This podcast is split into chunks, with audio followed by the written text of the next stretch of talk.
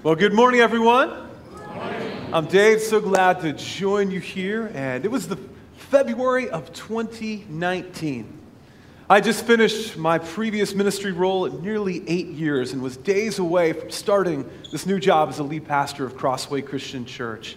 And as a pastor, a new position isn't just like any new job. It's a new life. It's an entirely new set of relationships almost for you and for your family. Ministry is not for the faint of heart, it's costly. I recently heard someone joke and said, Ministry is so hard that that's the reason why Jesus only did it for three years. But I wanted to take some time to get away between these roles to reaffirm that, yes, my calling is undeniable. I know I am a pastor, but to keep that calling clear, my passion white hot, my trust in God secure. I went to an overnight retreat at a place that God has just met me at many, many times called Camp Brookwoods in Alton Bay, New Hampshire. It's a sacred space for me. I've been privileged to baptize dozens of young adults along the pristine waters along the southeastern shores of Lake Winnipesaukee, where Brookwoods is at. I've seen life change happen in some incredibly unexpected ways. It's a place for me to go if I ever doubt God, because as I walk those trails and go through the halls of those buildings, I'm assured that God is real. He is with me, because what He did around me and within me during those days cannot be denied. And so I went to retreat for those two days to kind of take some time, one day to look back at all God had done over the last eight years, and to look forward to what God, I believe, was going to do in and through this new role and calling. But away from the busyness and the change of pace, they say change of pace plus change of place equals a change in perspective. Through that change of place and pace, a new perspective hit me. Oh my goodness, what am I stepping into? I'm leaving the unknown now, uh, or the known for the unknown. I'm leaving a place where I know is loved and appreciated to a place who knows how is somebody going to respond to a pastor with the title Reverend Ripper? I mean, who is they're going to be for me? Am I going to be well received? Am I going to be able to carry the weight and bear it, uh, the responsibilities of being a lead pastor? It all started to hit me, started to shake me a little bit. But when I feel uncertain, when I feel shaken, like the best course of action is to turn to what never changes, what is always trustworthy, and that's God's Word. And on retreat, he brought me back to some words I had memorized in seminary years before to breathe new life into them, to turn my thoughts toward prayers, to turn my worries into a greater sense of need and reliance and trust in the Lord. And the words that he brought to my attention was from Psalm 121, verse 8. The Lord will keep your going out and your coming in from this time on and forevermore. This verse doesn't promise me success in the new role. It doesn't promise me that it's going to be cushy. It doesn't mean I'm going to be well received, but it did promise me I will be kept. I will be loved. I will be sustained. I will be provided for by God.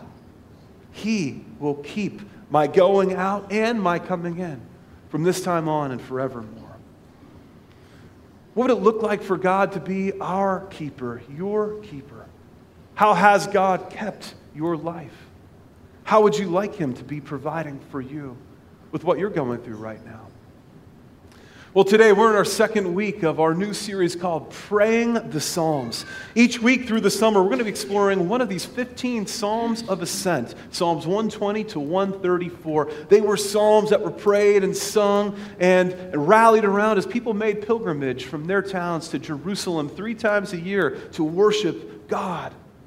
And I believe they are fitting prayers and psalms while we are maybe shifting from winter to spring, maybe, and it's still like 40s out there, uh, maybe from spring to summer, maybe from the end of the school year to the next one, maybe from a job change to a new one, maybe from a change of location to a new one. There's a lot of change that happens this time of year, and these words remind us that our God never changes, never fails. His promises can be trusted as we sung about. And today we're going to go through one of my favorite of all the Psalms of Ascent, Psalm 121. And I think it's a great psalm for Mother's Day And happy Mother's Day to all the moms out there. And if it wasn't for you, none of us would be here. I think that's also true for the dads, but we are glad to celebrate you. And I think it's a great psalm for Mother's Day because it invites us, every one of us, to experience God as our keeper, our guardian, our guide. And I believe many of us get our first glimpse of the work of keeping from our own mothers or from parental figures in our lives. Just think of all the ways mothers do the work of keeping. They keep us safe. They keep us fed. They keep us quiet, or at least try to. They keep us together. They implore us to keep our hands to ourselves. They help us keep appointments. They keep memories. They keep secrets, or at least they're supposed to. They like to keep us up on things, keep our appearances up, keep us up on our homework, keep our chins up. They like to keep us out of things, don't they? They like to keep us out of trouble, out of the cookie jar, fingers out of our noses. Come on, little kids, you know what I'm talking about. They like to keep us in things. They like to keep us in line, in school, in time out when we've been wrong, and in church. And you might be here today because your mom wants to keep you in relationship with God in His community. They do a lot of keeping, and I could keep going, but I think we'll leave it there because not only is keeping exhausting work, but talking about keeping is. And even the best of our moms, no matter how energetic they might be, eventually start to bump into their own limits of energy, time, focus. We start to get exhausted. But what this psalm proclaims today as we read is that we have one who looks over our lives perfectly who never sleeps, never slumbers, never bumps into limits, never tires, never gives up on us, never, ever stops loving us. God is our keeper. And so today I want to help us experience the assurance and the peace that comes when we seek God as our ultimate keeper, our greatest helper.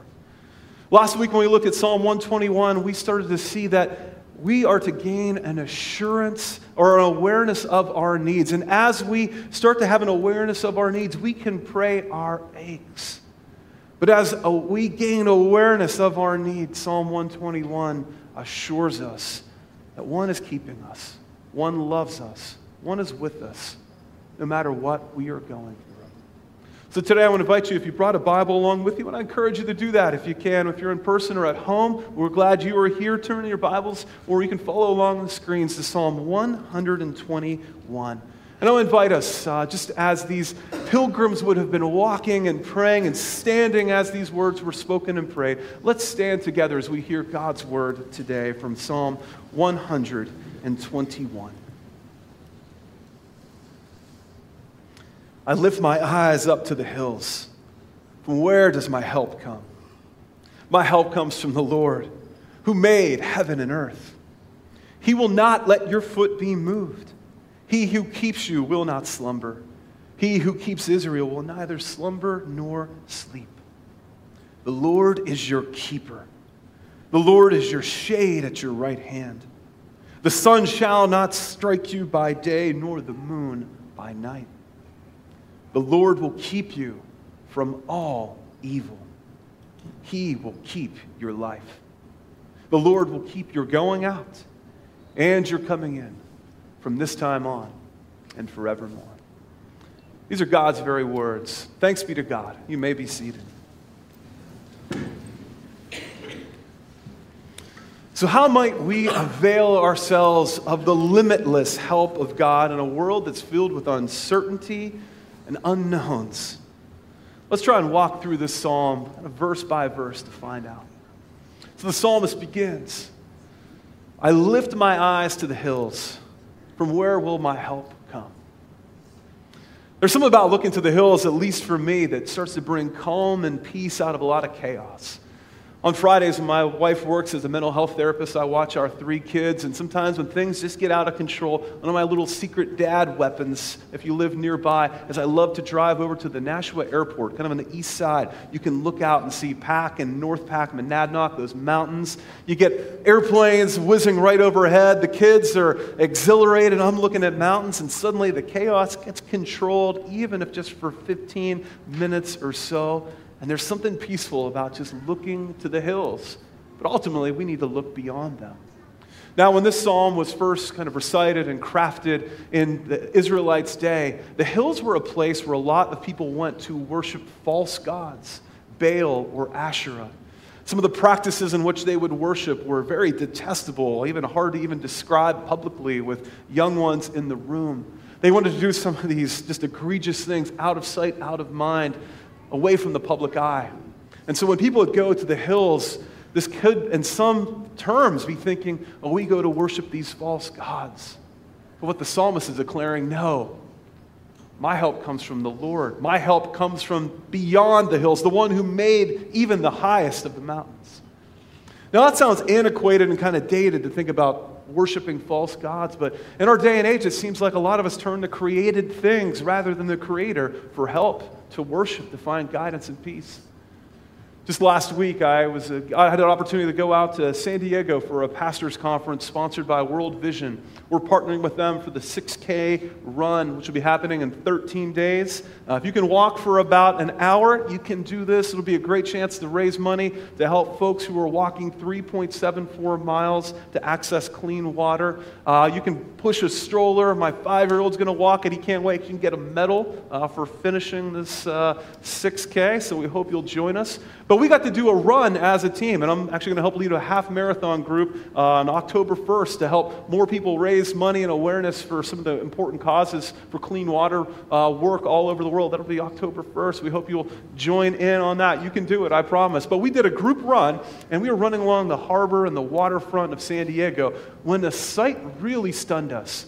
We're running along, and suddenly we come to this park where literally hundreds of people are standing in silence, laying on the ground. Some people are kind of dancing with these eucalyptus trees. It was a bizarre sight, to say the least. We later found out that everyone had kind of in ear app, like uh, headphones for, for an app that was about meditation and help you kind of earth and ground yourself in nature, seeking these kind of impersonal means to find peace and calm. One of the fellow runners, as we're going past, says, You know, we think as Christians, we're the only ones who seek spiritual things, but people do all the time.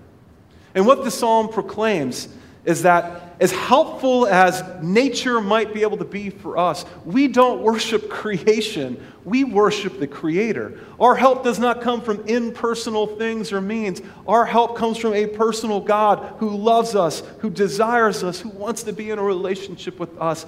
That's why in verse 2, the psalmist fearlessly proclaims, My help comes from the Lord, the one who made heaven and earth. So, where do you seek help when you're in trouble, when you're frazzled, when you're rattled, when the chaos seems to overwhelm? Where do you seek help? Think about our culture for a moment. Where do those around us often seek help? I would suggest most of us don't seek help out there. We turn inward. We look to find help through ourselves.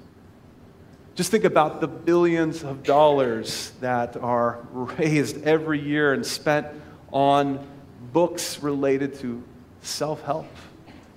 You can do it. If you can think it, then you can live it. If you believe it, you can achieve it. Eat this way, exercise this way, wear these kind of yoga pants, and you are going to be able to get yourself from here to there by your own willpower and discipline. And yet, does self help really work? Can we always be in control of our choices and our destiny? This past week, I was at the public library, and a book caught my eye when I was looking at some books for our kids, and it was a book called No Cure for Being Human and Other Truths I Need to Hear, written by Kate uh, Bowler. She is a professor of American church history at Duke University or Duke Divinity School, a believer, and she begins her book this way. This is the first page, and it just stunned me and stopped me in my tracks. Listen to this woman's words. I'm a professor of history, so I know this in my bones. Nothing is inevitable. History is made by people who stared, blinking into the uncertain future. Their paths were not lit before them by sacred meteors. For most of us, this sounds like good news. we choose and choose and choose again before, before the baby, before the diagnosis, before the pandemic, before. Before, when I was earnest and clever and ignorant, I thought life is a series of choices. I curated my own life until one day I couldn't. I had accepted the burden of limitless choices only to find that I had few to make. I was stuck in this body, in this house, in this life. How did she reach this conclusion? Well, what brought Kate to this recognition was the unexpected stage four pancreatic cancer diagnosis that she had received at age 35, just a year after giving birth to their son, Zach. Life was not the result of her own curated choices. She was not as in control as she thought. Life, in fact, is largely beyond her control.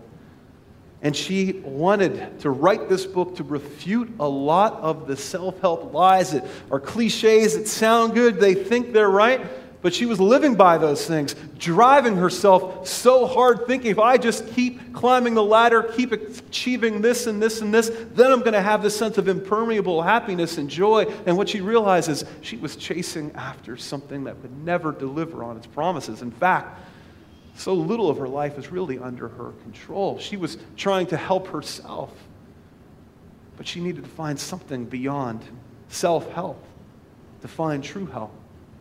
Self help is really no help at all when compared to the help that is available to us from the Lord. Where do you look for help? The psalmist declares his help is in the Lord, the maker of heaven and earth.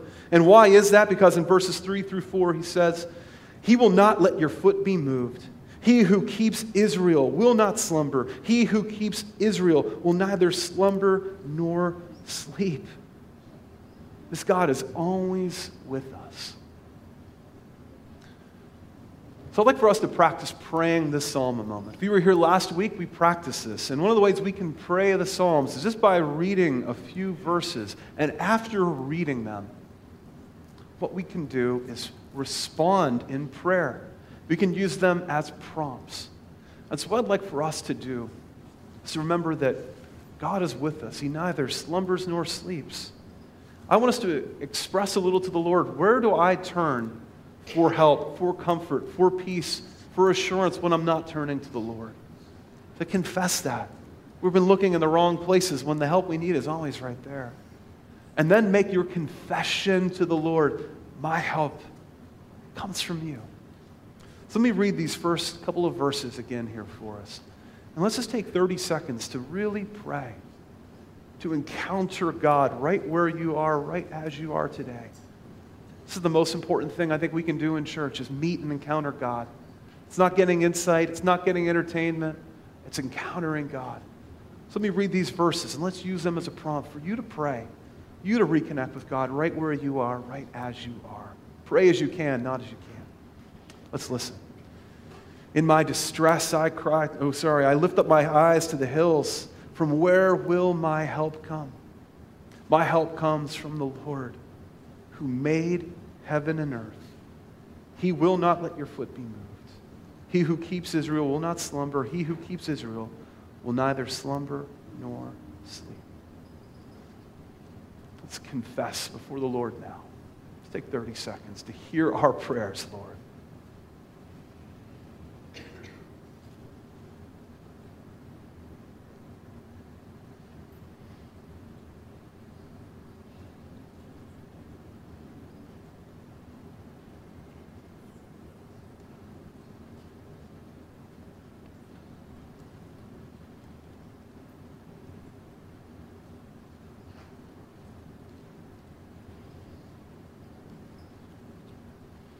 Amen.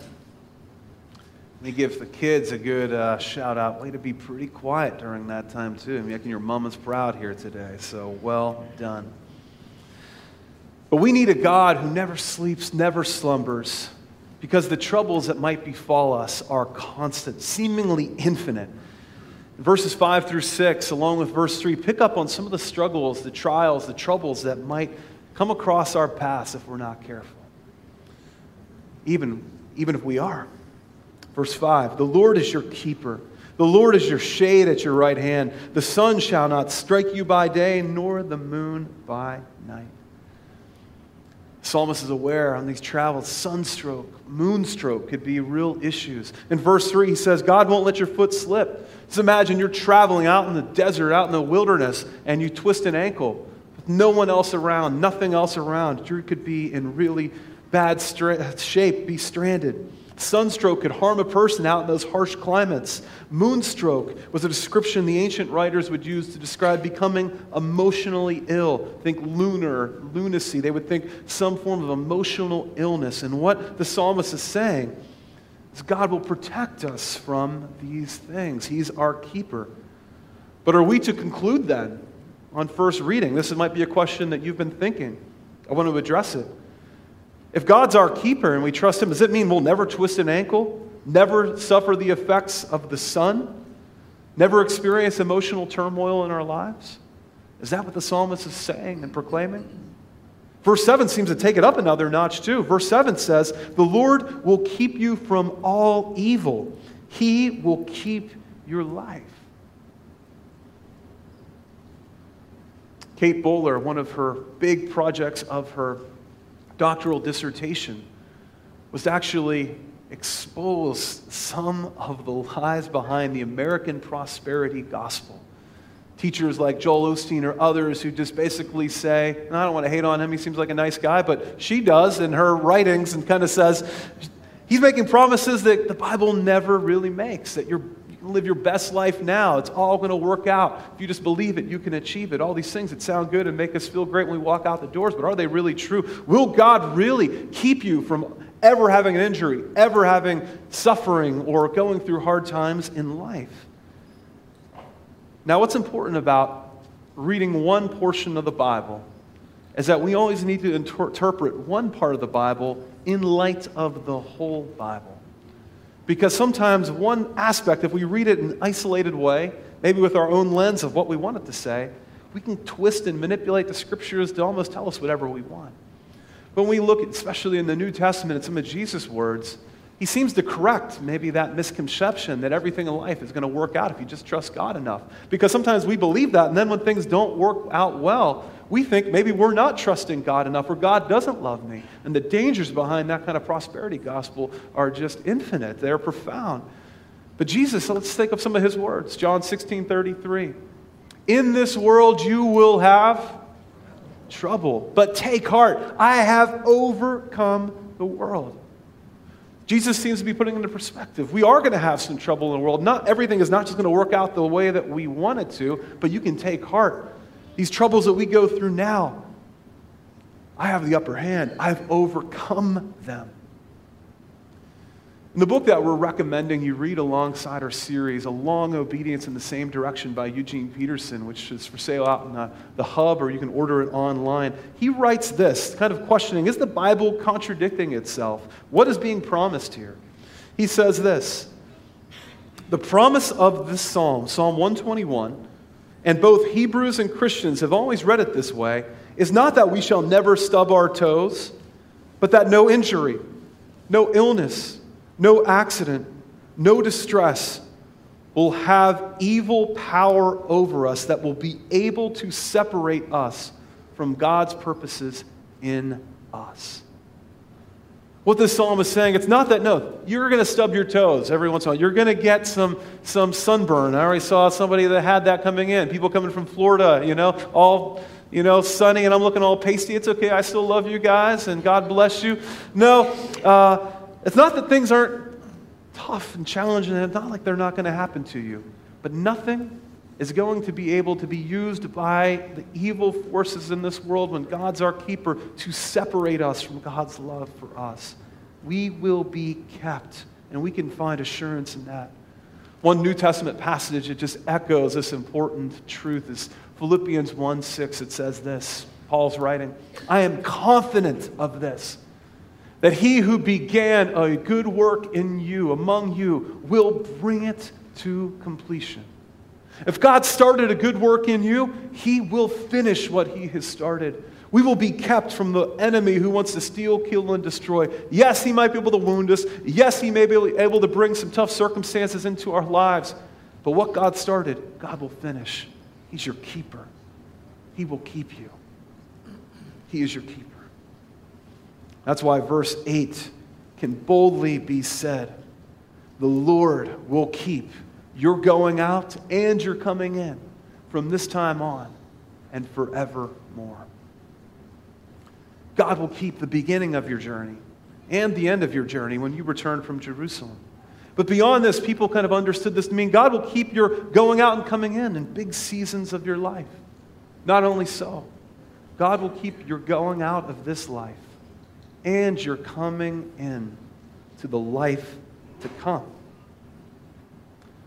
Now, over the last three years of actually being in this role, I'm so grateful for that retreat where God put this verse on my heart. It's one that I've committed to memory, and I have prayed it just innumerable times.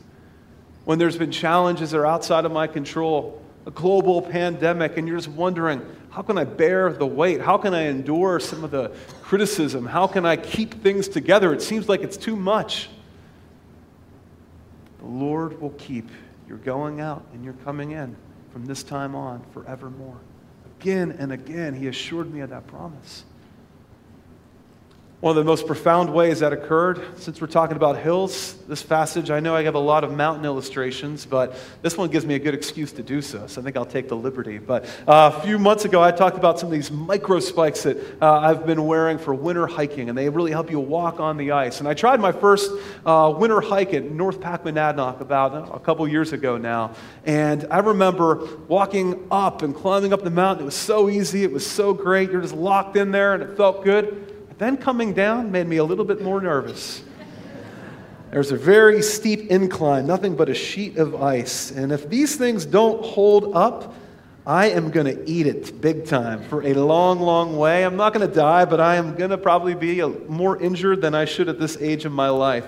And so I just start thinking, can I take the step? Kind of feeling like Indiana Jones, you know? Is this going to work out here? And I take the first step, click in, I'm locked. Wow, I feel secure. Now let's take that back foot up and whoa, this is actually working. I'm not only not sliding, I am able to just walk full stride right down this hill. And God spoke to me in just a powerful way there.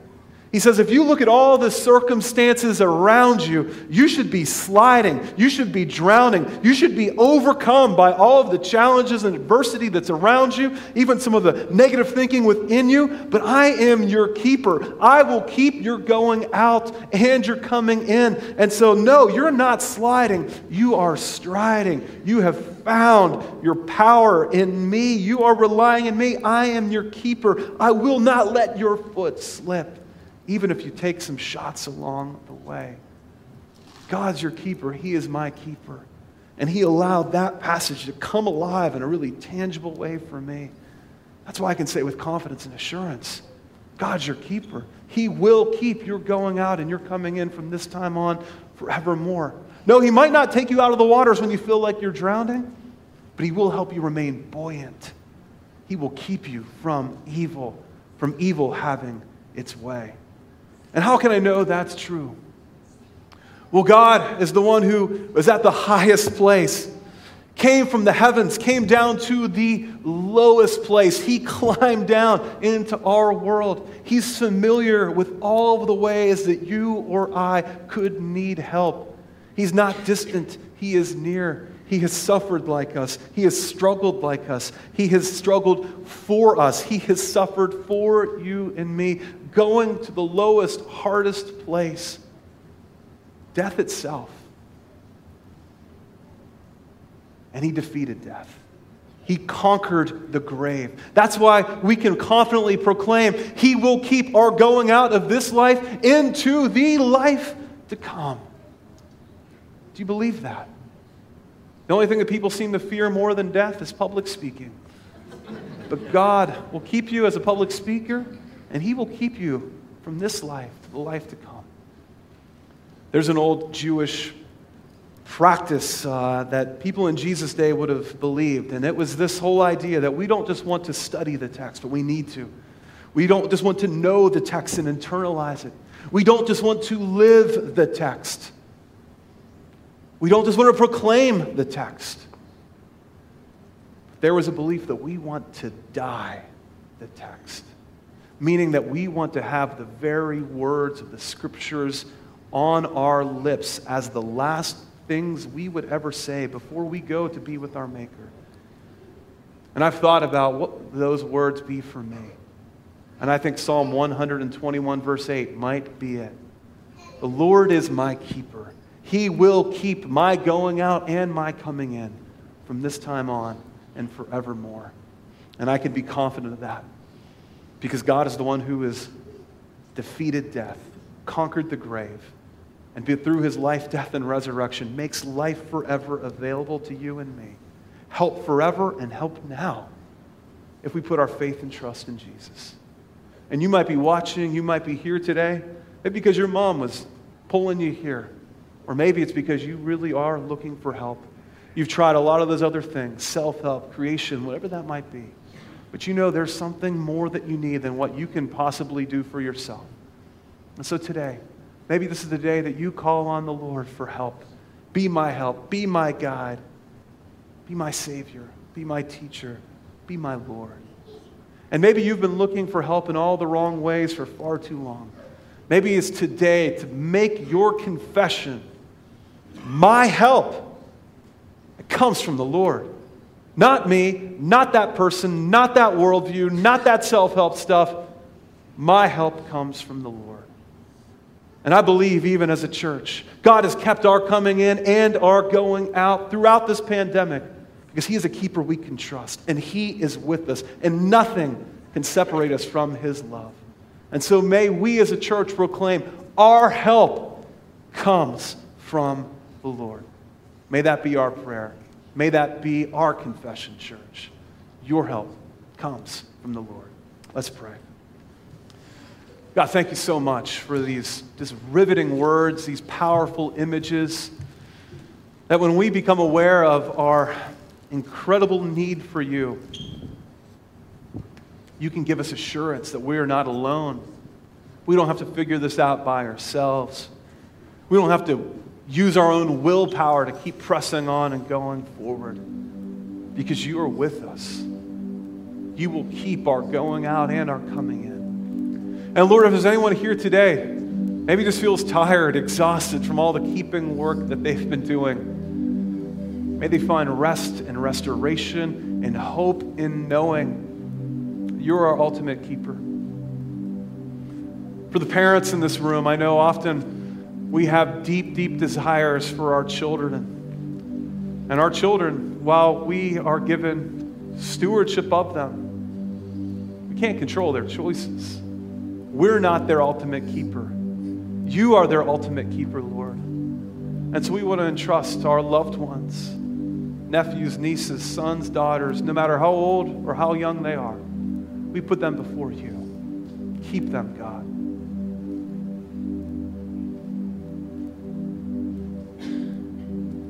And thank you, Lord, that no matter what we're going through, you give us assurance that we are seen we are known, we are provided for, we are kept. And so, Lord, for my friends today, may we all give our lives to you to proclaim our help comes from you. And may we walk with assurance and trust and hope and resilience because you are our keeper and you will and you are keeping our going out and our coming in from this time on and forevermore. To you be the glory. And everyone prayed together. Amen.